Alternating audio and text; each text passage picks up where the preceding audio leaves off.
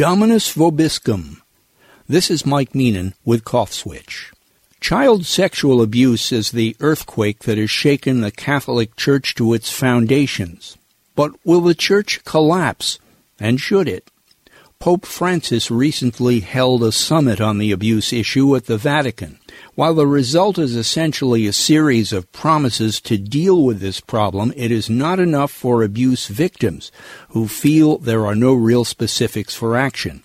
Is the Pope trying to lead the Church forward or is he simply playing catch up?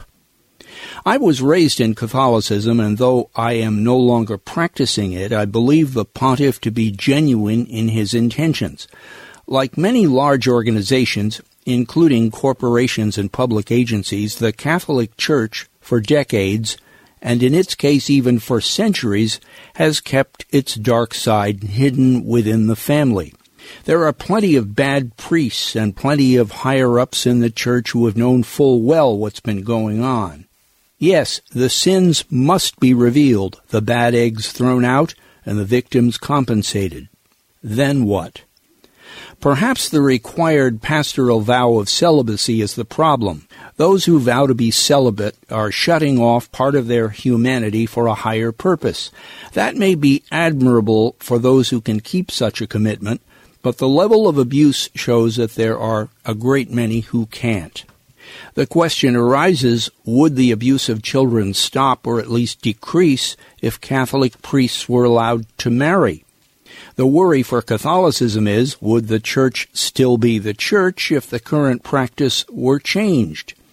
This is above my pay grade, so to speak, and I'm not going to debate that here except to say that I'm old enough to remember that the Masses I attended as a child were delivered almost entirely in Latin.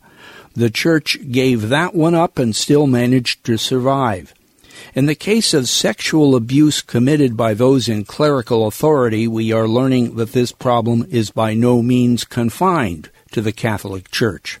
As for Pope Francis, it may appear that he is coming at this too little too late, and we may well ask, over his long service in various church posts, what he knew and when he knew it.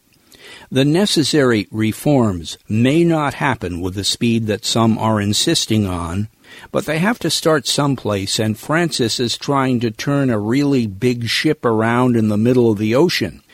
We must also remember that there are millions more involved here than just abusers and victims, the many millions of Catholics in the middle who have a say in what happens too. I'm Mike Meenan.